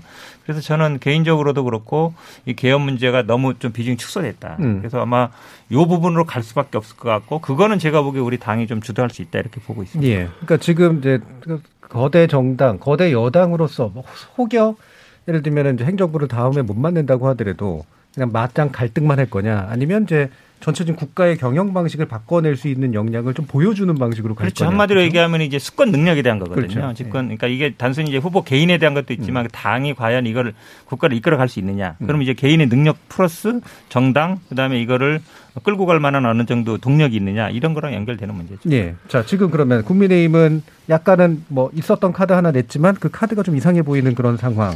김재원 최고위원 관련된 이야기도 나오고 그랬습니까요? 어떻게 받아칠 수 있을까요? 아, 저는 진짜 김재원 최고위원 좀 너무 답답하시더라고요. 네. 아니, 이거를 저희가 하자마자 자기가 또 무소속 출마하시겠다고. 아니, 예. 좀 기다렸다가 얘기를 하시든가. 당의 명령이라 그러던데. 예, 그 당의 명령이라고 나가는 게. 어. 아유, 저도 이건 도대체 좀 이해를 하기가 일단 좀 어렵고요. 그래서, 아, 참, 최고위원이 탈당한다라는 게 이게 간단한 문제가 아니고, 심지어 그렇죠. 이게 우리가, 우리가 책임을 지고 무공천한다는 지역구에 음. 분이 나간다라는 게 아, 최근에 말실수도 하셨는데 여러 가지로 참 당에 어려움을 주시는 게 아닌가 하는 안타까운 생각이 일단 듭니다. 어, 우선 그 정치개혁 그 아젠다와 관련해서는 이재명 후보 선대위에서 저희 열린 토론을 잘 들으신 것 같아요. 네. 그래서 잘 캐치하신 것 같고 방향성은 좋은 것 같습니다. 네. 근데 저도 처음에는 굉장히 좀 긴장을 했었거든요. 음. 이게 정말 만약에 뭐 그 586 그룹에서 연쇄적으로 불출마 선언이 막 나오고 그런다라고 하면 이게 저희도 굉장히 타격이 되겠구나라고 생각을 했는데 다행히 그런 게 없어서 조금 빛이 발했다. 음. 저희로서는 다행인 일인데 정치, 한국 정치의 발전을 위해서는 좀 불행한 일인 것 같고 어, 만약에 민주당 입장에서 생각한다면 정말로 총선 공천을 앞두고 있다라는 심정으로 뭐 예컨대 이해찬 전 대표 같은 분을 모시고 와서 어, 정말 실명을 거론해 가면서 이 사람 이 사람들은 몰아내겠다라는 정도의 카드가 나왔다면 좀더 예. 임팩트가 있지 않았을까 싶고요. 또 한 가지는 민주당의 정치개혁 의제가 빛을 발하는 이유는 어, 또 3040을 많이 발탁하겠다, 뭐 청년 장관 이런 얘기도 많이 했는데 가장 큰 이유는 민주당의 이준석 같은 캐릭터가 없어서입니다. 음. 어, 저희는 별거 안 해도 뭔가 개혁적인 느낌이 나는 게 일단은 그 개혁성을 어느 정도 가지고 있는 이준석 대표가 있고 그리고 이준석 대표가 그런 얘기를 안 하는 것 같지만 은근 많이 하고 있어요. 예컨대 지방선거 관련해서도 공천 자격 시험이라든지 뭐 정말 우리 민생에 밀접한 도대체 저런 사람이 왜 의원 시의원 하고 있나라고 싶은 사람들은 도, 걸러내겠다라는 거 그리고 비례대표 광역 의원들도 토론 배틀로 하겠다라는 거 이런 식의 의제들을 꺼내고 있거든요. 그에 반해서 지금 민주당의 3040 내지는 청년 정치 이런 얘기를 들어보면 그 약간 김남국 의원님 같은 분이 떠올라요. 음. 그냥 아, 세대는 바뀌었지만 결국 586의 말을 잘 듣는 분들이 그냥 그 역할을 조금 젊어진 뭐 사람, 생물학적으로 젊은 사람만 하는 것 아닌가 하는 생각이 들어서 약간 민주당의 정치 쇄신 논의가 어, 많은 좀 울림을 주지는 못하는 것 같다. 음. 어, 그런 거 있고 마지막으로 어, 윤석열 후보의 정치개혁 아젠다 중에 청와대 해체는 저는 많은 분들이 그냥 광화문 대통령 따라한 거 아니냐라고 예. 얘기하시는데 어, 저는 생각보다 그 이상의 의미가 있다고 봐요. 음. 그러니까 청와대라는 공간 자체를 폐쇄해버리겠다. 그리고 대통령도 뭔가 하늘 위에 있는 군주가 아니고 그냥 대통령실에서 일하는 최고 관료에 불과한 거구나라는 인식을 주고 또 한 가지로 문재인 정부에서 비서실이 굉장히 많은 권한을 가졌다. 국무위원들이 아니고 사실 우리 장관들 이름 잘 모르잖아요. 그래서 그런 거를 좀 정상화하겠다라는 논의를 아주 잘 보여주는 아젠다라서 저는 음. 뭐 굉장히 좋은 뭐 아젠다를 잘 던졌다 이렇게 보고 예, 있습니다. 마침 또 청와대 해체 얘기가 나와서 이 비서실은 사실은 제가 어, 경험해 본 바로는 그러니까 제가 정책 영역 관여했을 때 박근혜 정부 때나 이명박 정부 때가 비서실 훨씬 셌거든요. 문재인 정부 때보다. 근데 그게 또 나름대로 기능하고 좀 밀어붙이는 어떤 법안 만들고 이런 데도 잘한 면도 좀 제가 볼 땐 일부 있었고 물론 장관하고 갈등한 면이라든가 이런 것도 좀 있었지만 나름의 또 경험도 좀 있으시니까 최수영 평론가님이 네. 보시기에 이게 우리 정치에서 중요한 부분을 짚었다고 보세요? 그 청와대 해체는 사실은 전 제가 보기에 뭐 천할 변호사는 높게 사고 있지만 예. 저는 해체라는 말이 갖는 게 저는 레토릭에 불과할 거라고 봐요. 그러니까 음. 해체할 수가 없어요. 대통령이 제대로 된 참모의 보좌의 기능을 받는 거 굉장히 중요하고 음. 그다음에 이제 그, 그 얘기를 했어요. 그러니까 어, 공무원, 그러니까 비서실장을 중심으로는 정해야 된 관료로 내가 보좌를 받고 그다음에 분야별 민관합동위원회를 구성해서 내가 그 사람들을 그 민간인 신분을 유지하더라도 그 사람들의 말을 잘 융화시켜서 그걸 정책 제도화하겠다. 네. 미국의 배, 미국 백악관의 경제자문회의 같은 약간 그 구조를 얘기한 것 같은데 저도 청와대 2년 반을 근무할 때 다만 느낀 건 있어요. 미, 저, 집, 대통령의 직무 관저하고 비서동이 너무 떨어져 가지고 음. 걸어서 못 가요. 걸어서 가려면 15분 걸리기 때문에 자전거 타고 음. 가거나 뭐 수석들은 차를 타고 가거든요. 네. 저 한번 가다가 여름에 가는데 땀으로 범벅이 돼가지고 고생했던 기억이 나는데 그러니까 이게 또 미국 미국의 오버로피스나 웨스팅은 붙어 있단 말이에요. 그러니까 이제 이거 그러니까 저는 그런 그런 어떤 뭘 뭐라 말하자면 청와대 구조 혹은 이제 그 의사결정 소통 과정 그다음에 기구 이런 것들이 전면 재조정은 필요한데 음. 그래서 청와대 해체라는 말은 저는 이제 그건 레토릭이고 오히려 대통령이 제대로 된 참모 집단의 진언과 음. 어, 조언을 받으면서 그걸 제대로만 소통해낼 수 있다면 저는 그 이상 좋은 게 없다고 봐요. 네. 청와대가 무조건 그렇게 적폐 혹은 뭐 그것이 아주 이 우리 사회 정치 문화를 가로막는 걸림돌 이런 건 아닌데 다만 음. 방향성 하나 있다는 거는 민간과 관료들의 잘 조합을 맞춰, 맞춰 서 그것을 내가 반영하겠다. 그 점은 제가 보기에는 뭔가 이제 자, 그 국무, 그러니까 청와대 비서실이 국무회의를 장악해서 대통령 직할 체제로 간다는 그 점은 아니라는 네네. 신호를 분명히 준 거기 때문에 그건 긍정적인 측면이 있다라고 있다. 생각합니다. 저는 그러니까 사실은 이제 음. 뭐 여가부 폐지 이런 거 시즌 2라고 봐요. 거기서 좀 어찌 보면 지지율도 좀 받고 재미를 받거든요. 음. 왜냐하면 청와대라는 걸 어떻게 없애겠습니까? 대통령제 국가에서 가장 중요하거든요. 네. 모든 권한이 집중돼 있고 그러니까 권한을 얼마나 행사하느냐는 그건 어떤 방식의 문제지. 지금 정부 청사에 들어온다는 얘기잖아요. 정부 청사에 그러면은 지금 있는 데도 뭐 나가야 되지만 뭐 경호상 문제도 있지만 여러 가지 저는 문제가 걸릴 거라고 봅니다. 그래서 이거를 뭐 국민한테 돌려준다 해서 거기를 다 뭐 공원 만들겠어요? 그거 음. 쉽지 않거든요. 그 기능이라는 게. 그래서 이렇게 너무 막 던지면 안 된다. 이제 지난번에 뭐 네트워크 본부 해체 막 이러는데 음. 이러다가 뭐 대통령도 뭐 폐지하겠다 그럴지 모르겠어요. 근데 사실은 음, 좀 깊이 고민했다고는 합니다. 고민했고 이제 청와대 기능이 항상 문제가 대통령 근데 그거는 청와대의 어떤 어, 기능의 문제 이런 게 아니라 대통령 제가 갖고 있는 문제예요. 네. 예를 들어서 똑같은 대통령이라 해도 정부 청사에 있다 해도 막강 권한을 행사할 수 있고 아니 뭐 정, 정부 총사에 있더라도 사실은 뭐 총리 같은 역할을 네. 할수 있는 거라서 이렇게 막 던지지 마시라. 음. 물론 고민은 했긴 했을 것 같은데 예, 이게 굉장히 중요한 문제입니다. 차라리 뭐 예를 들어서 세종시에 이전하겠다. 그럼 뭐 국가 균형 발전이라든지 그건 이해가 돼요. 근데 거기 있던 거를 광화문에서 거기를 사실은 어찌 보면 이제 없애버리고 그다음에 이제 광화문에다가 이제 한다는 건데 그게 과연 국가 지도자가 할 얘기인지 저는 조금 의문이 있습니다. 네. 그리고 저는 송영길 대표의 그 정치개혁 쇄신안 중에 음. 사실은 조금 음 뭐랄까 거칠다고 생각했던 것이 지방선거 때 자기네 당원에 있는 것처럼 이제 2030 세대를 30% 가량 공천하겠다 네. 이랬는데 제가 볼 땐 그 인재풀을 못 구합니다. 못 구하죠. 그 네. 기초의원 2,000명 넘게 음. 공천을 해야 되는데 그럼 지금 뭐 600명을 지금 구해 온다는 거는 청년 일자리 창출에 가깝지 네, 거의 그거는 진짜 진짜 어렵습니다. 아, 사실 준비되지 않은 지방 의원을 되게 네. 만들어서 오히려 이제 뭐 그 가산점을 차라리 확실하게 좀 준다든가 음. 아니면 어 국회에서 뭐 10년 이상 보좌진을 일했던 40대를 파격적으로 좀 중용하겠다든가 그러니까 이게 그 뭐랄까 이그 휘발 폭발성 있든 뭐 이렇게 눈에 확 띄는 음. 표현들이 아니어서 그렇지 오히려 진중하게 고민하면 다른 방식으로 접근해야 되거든. 근데 그냥 2030 30% 이게 딱 떨어지게 뭐 이렇게 워딩이 좋으니까 그걸 저는 썼다고 생각하지만 진실로 이게 뭐 세대 교체와 어 뭐 혈액 순환과 그리고 뭐 이런 고민들을 했다면 음. 그리고 뭐 어, 정, 국정에 대한 그리고 지방 자치에 대한 책임감이 있다면 그런 표현을 하면 안 됐다고 저는 생각하거든요. 네. 그래서 조금 그런 부분들도 이번 거에서 오히려 차라리 민주당이 지금 가장 강력한 40대한테 오히려 더 소구하고 음. 40대를 더 중요하겠다. 제가 뭐 옆에 현근택 변호사님 40대라서 저 얘기하는 게 아닙니다. 아니, 50대, 근데 이제 다 50대예요. 아, 이미 끝났어. 40대 넘어지 오래됐다. 어쨌든 그런 약간 좀 그 고민이 좀 덜 들어가 있고 예. 어, 급박하게 나온 거 아닌가라는 고민이 저는 그런 생각이 좀 들어서 조율이 좀 더 돼서 예각화해서 잘 나올 수 있었다라는 생각이 들어서 좀 아쉬움이 있습니다. 저도 짧게 젊게 젊게 봐서 조금만 얘기할게요. 요거만 먼저 젊게 예. 아니 저를 젊게 봐주셨으니까 예. 고맙다고 해줘야 되는데 사실 이제 2030, 각 당에서는 청년이 2030 돼 있지 않고 45세로 돼 있어요. 그러니까 예. 당에서 예. 인센티브를 주거나 할 때는 45가 요새가 될 가능성도 있다는 음. 말씀드리고 사실 우리 당내 제일 지금 뜨거운 논란은 사연인 금지예요. 이걸 이제 예. 제도화하겠다고 법안을 냈거든요. 그렇죠. 법안 내서 지금 한 40명 넘습니다. 지금 40명 음. 넘는데 이분들이 이 장경태 의원 거의 뭐 어, 지금 이런 상황이어서 예. 이게 만약에 저는 제도화 될 가능성도 있습니다. 실제로 왜냐하면 음. 지금 민주당 입장에서는 해야 되거든요. 뭘 해야 되는데 근데 반대하는 의원들도 많아요. 민주당 내에도 반대하는 사람들이 있습니다. 굉장히 네. 많아서 오히려 이 논, 이게 논란이 좀 뜨거운 논란이 되고 저는 이게 나쁘지 않은 논란이라고 봅니다. 우리 음. 뭐 원에 있는 사람들 입장에서야 아 당연히 오래 한 사람들 지역에서 세네 번 한 사람들 좀 물러나고 좀 다른 지역구 가든지 하면 되거든요. 그러니까 민주당 입장에서 보면은 좋은 지역구 다 다선원들이 하고 있고 사선 오선 한 분들 경기도도 굉장히 많아요.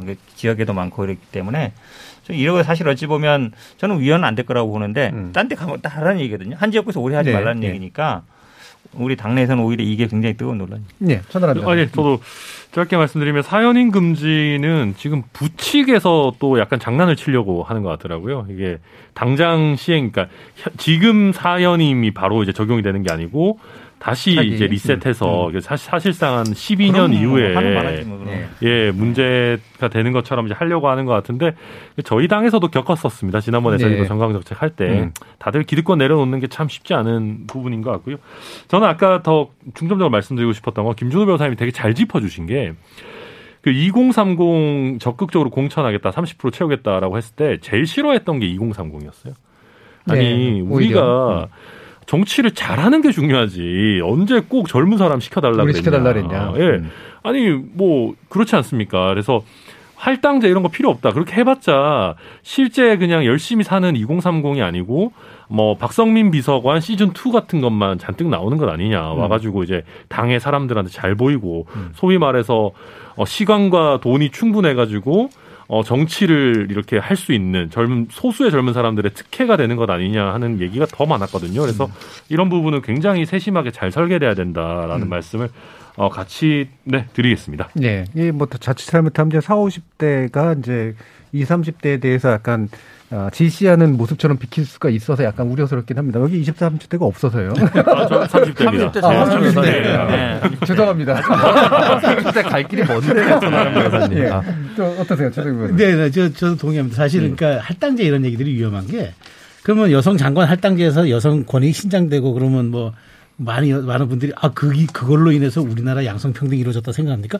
오히려 구색 갖추기에 불과하고 네. 그것으로 의무감을 다했다라는 정치적 이른바 면피를 주기 때문에 저는 오히려 그런 게 더 위험해요. 그러니까 그리고 특히나 위험한 건 당사자주의예요. 당사자들 음. 기용하면 다 문제가 해결될 것처럼 얘기하는데 그것이야말로 정말 위험한 발상이고요. 네. 정치는 정치로 풀어야 되고 그다음에 그것을 세대 간의 갈등이라든가 여러 가지 다양성으로 조화를 이룰 때 그것이 비로소 갈등이 조절되고 그다음에 화합하는 방향성이 제시되는 거지. 특정 당사자들을 다 기용한다고 해서 그 문제 해결될 것이라고 보는 거는 단견인데다가 선거용으로 의심받을 수 있고 그러다 보니까 이런 또 비난과 말 역풍도 불게 되는 거죠. 예. 그런 점들을 저는 이제 이, 이, 이 지도부들이 좀 고민을 해, 야 된다 그렇게 음. 생각하고 이제 쇄신한 경쟁이 붙었다면은 저는 국민들이 바보 아니에요. 굉장히 굉장히 명민하시거든요. 잘 판단하실 겁니다. 그러니까 이제 정말 말로만은 쇄신이 아니라 우리가 혁신이라는 단어가 말을 가죽을 벗겨내는 거 아닙니까? 음. 그렇다면 거기에 걸맞는 그런 좀 그 가능성도 있고 진정성도 있고 수용성도 있는 그런 것들로 어, 내놔야 된다. 저는 그 네. 그 말씀 드리고 싶습니다. 자, 그럼 이제 시간이 많이 남지 않은 상태에서 이 말은 올해는 못할 것 같긴 한데요. 결국 이제 판결 관련된 뭐 이건 정치적으로 이제 해석하면 안 되지만 정치적인 해석이 또 불가피한 측면들이 좀 있어서 그 얘기를 좀 마무리 한마디씩 좀 들어보면 어떨까 싶은데 어, 대법원이 또 잇따른 저 판결들을 내렸고요. 어, 2심에서 나온 또 윤석열 후보 장모의 요양급여 부정수급 사건 무죄가 되었습니다. 1심에서 유죄였다가 정경심 교수 같은 경우는 대법원에서 유죄가 확정이 됐죠. 일단 요 부분에서 확실하게 좀 온도 차이가 보이는 게 있고 김학의 건 또 무죄 또 나는 것도 있고 여러 가지 판결들이 쭉 쏟아졌는데 아, 이 중에 보면은 이제 이후 향후 정치 일정에 약간은 영향을 좀 줄 것 같은 그런 판결들이 좀 있어서 어떤 생각들을 가지고 계신지 일단 양당의 입장 먼저 좀 들어볼게요. 황근택 변호사님. 저는 뭐 정치적으로는 뭐 정경심 조국 장관 사건이야 거의 이제 정리 뭐 오래된 사건인데 윤석열 후보 장모 사건은 참 이해하기 어려운 사건이에요. 네. 그러니까 결국 변호사와 판사가 대학 동문, 연수원 동문, 같이 근무 5년. 그런 사람 아마 꼽으라 그러면 이때가 23기거든요. 전체 한 29, 290명 정도였는데 군법무관 빼고 그때 판사 간 사람이 40명이에요. 고대 아, 죄송합니다. 어쨌든 그 대학 나온 사람이 제가 음. 보기에 한 20, 30% 정도 본다 그러면 몇 명안 예. 되는 거예요. 한 예. 그러니까 그럴 사람이. 그러면 판사가 당연히 회피했어야 됩니다. 규정상으로 음. 회피하게 돼 있는 거고. 마침 또 윤석열 후보하고도 같은 동기예요. 그러면 오해 살 수밖에 없는 거거든요. 그래서 이 사법 개혁 아니면 이런 이게 사실 어찌 보면 회피는 해야 된다 그러지만 회피 안 했을 때 뭐 이런 건 없어요. 뭐 상고유로 삼든지. 그러니까 제도화가 좀 약간 미비한 거죠. 그러니까 이게 최근에 생겼거든요. 그런 걸 보여줘서 아마 아 우리가 정관 찾을 때요 네 가지 기준이 있습니다. 고등학교, 대학교, 연수원, 음. 동일 근무. 음. 그네 개에서 사실은 고등학교 동문 또 대학은 대학마다 약간 이게 있어요. 좀 강한 데가 있고 약한 네. 데가 있고 고등학교는 아무래도 좀 고등학교 동문 1번이고요. 그다음에 대학 동문, 연수원 동문, 그다음에 뭐 근무지인데 그 중에 세 개나 걸리잖아요. 네. 그래서 야 국민들이 보기에 아 이 정관이라든지 가까운 사람이 들어가면 결과가 달라질 수 있다라는 걸 딱 보여주는 사례라서 뭐 이거에 대한 아마 이 뭐라 그럴까요 좀 음, 반발 음. 어 이게 판사라는 게 결국은 저렇게 움직이는구나 이런 예. 걸 보여주는 거라 뭐 저희들은 나쁘지 않은 걸로 보고 예. 그러니까 정경수 교수 사건은 오랜 사건을 사법적으로 정리한 의미가 있다는 거고 어, 지금 윤석열 후보 장모 사건 같은 게 진행 중인 사건인데 이게 오히려 대중들로 하여금 좀 의아하게 만든 것으로서 이후 불씨가 되고 있다. 자, 천하는 변호사님. 네, 저도 이게 장모 사건 무죄가 조금 저희한테 걱정되는 부분은 예.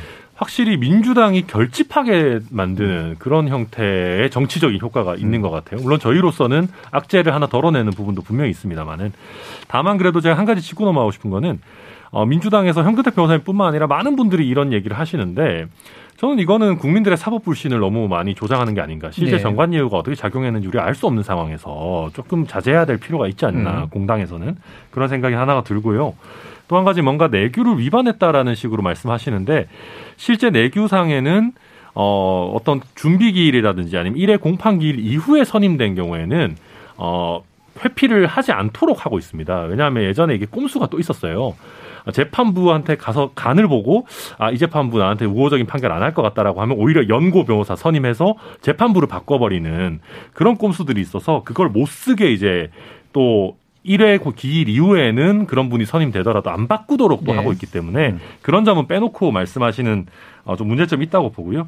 마지막으로 정경심 교수 사건 같은 경우는 어 글쎄요 이게 뭐 판결이야 당연히 판결 그 자체지만 민주당에서 또 쓸데없는 얘기들이 나오고 있죠. 뭐 추미애 전 장관이라든지 뭐 김용민 의원이라든지 결국 국민들께서는 이 판결을 받아들이는 태도를 보시는 건데 어, 지난번에 김경수 지사 대법원 판결 때와 마찬가지로 이게 무려 대법원 판결임에도 불구하고 어떤 사법부의 권위를 제대로 존중하지 않고 뭔가 네. 어 본인들이 심지어 그리고 지금 대법원의 구성이 대부분 어 문재인 정부 아래에서 김명수 대법원장이 제청한 법관들로 이루어져 있음에도 불구하고 마치 본인들이 약자인 것 같은 약자 코스프레를 하는 이런 거는 저는 정치적으로도 오히려 민주당에게 독이 될 거다 이렇게 보입니다. 네. 그러니까 사실 양당이 그래서 이제 표 계산에 이제 몰두하고 있는데 사실 제일 중요한 판결 중에 하나는 이제 사법농단과 관련된 네.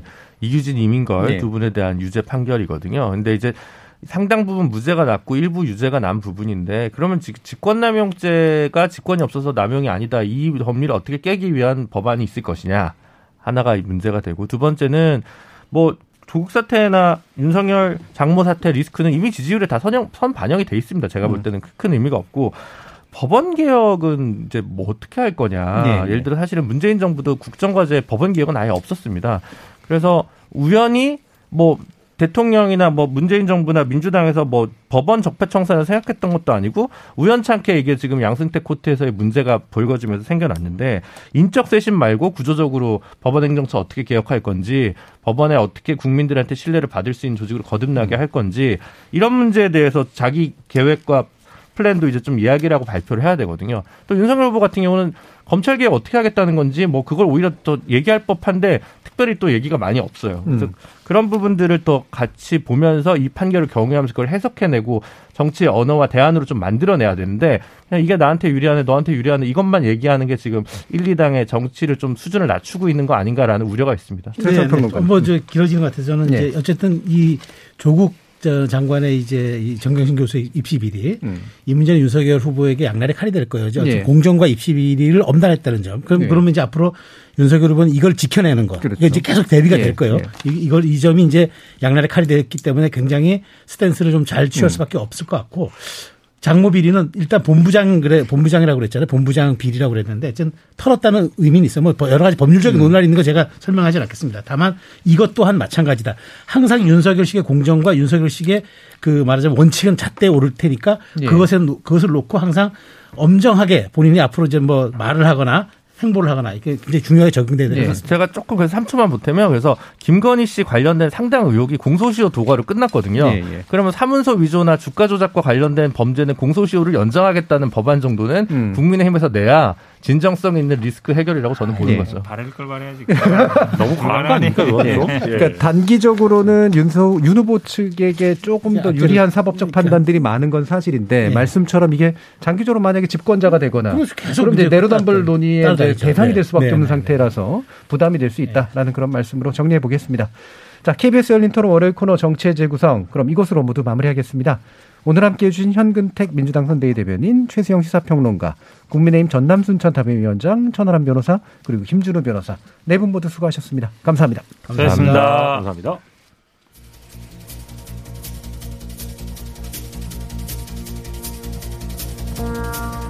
설연 휴가 본격적으로 시작된 지금 예년만큼 가족이 모두 모여 북적이지는 않겠지만 올 한해 가장 큰 이벤트인 정치 이야기를 피해가기는 어렵겠죠. 각자 생각하고 바라는 바가 참으로 다른 만큼 자칫하면 서로 감정이 상하는 순간이 생길까봐 염려스러운데요. 가족 간의 명절 대화라는 게 사실 정치 때문이든 다른 문제로든 수시로 감정이 상하게 마련이지만 부디 적당히 인정하고 적당히 양보하면서 같이 고민해 볼 문제에 대해서 조심스레 이야기 나누는 시간 되시기 바랍니다. 저는 내일 저녁 7시 20분에 다시 찾아뵙겠습니다. 설 특집 열린 토론으로 준비하겠습니다. 지금까지 KBS 열린 토론 정준이었습니다.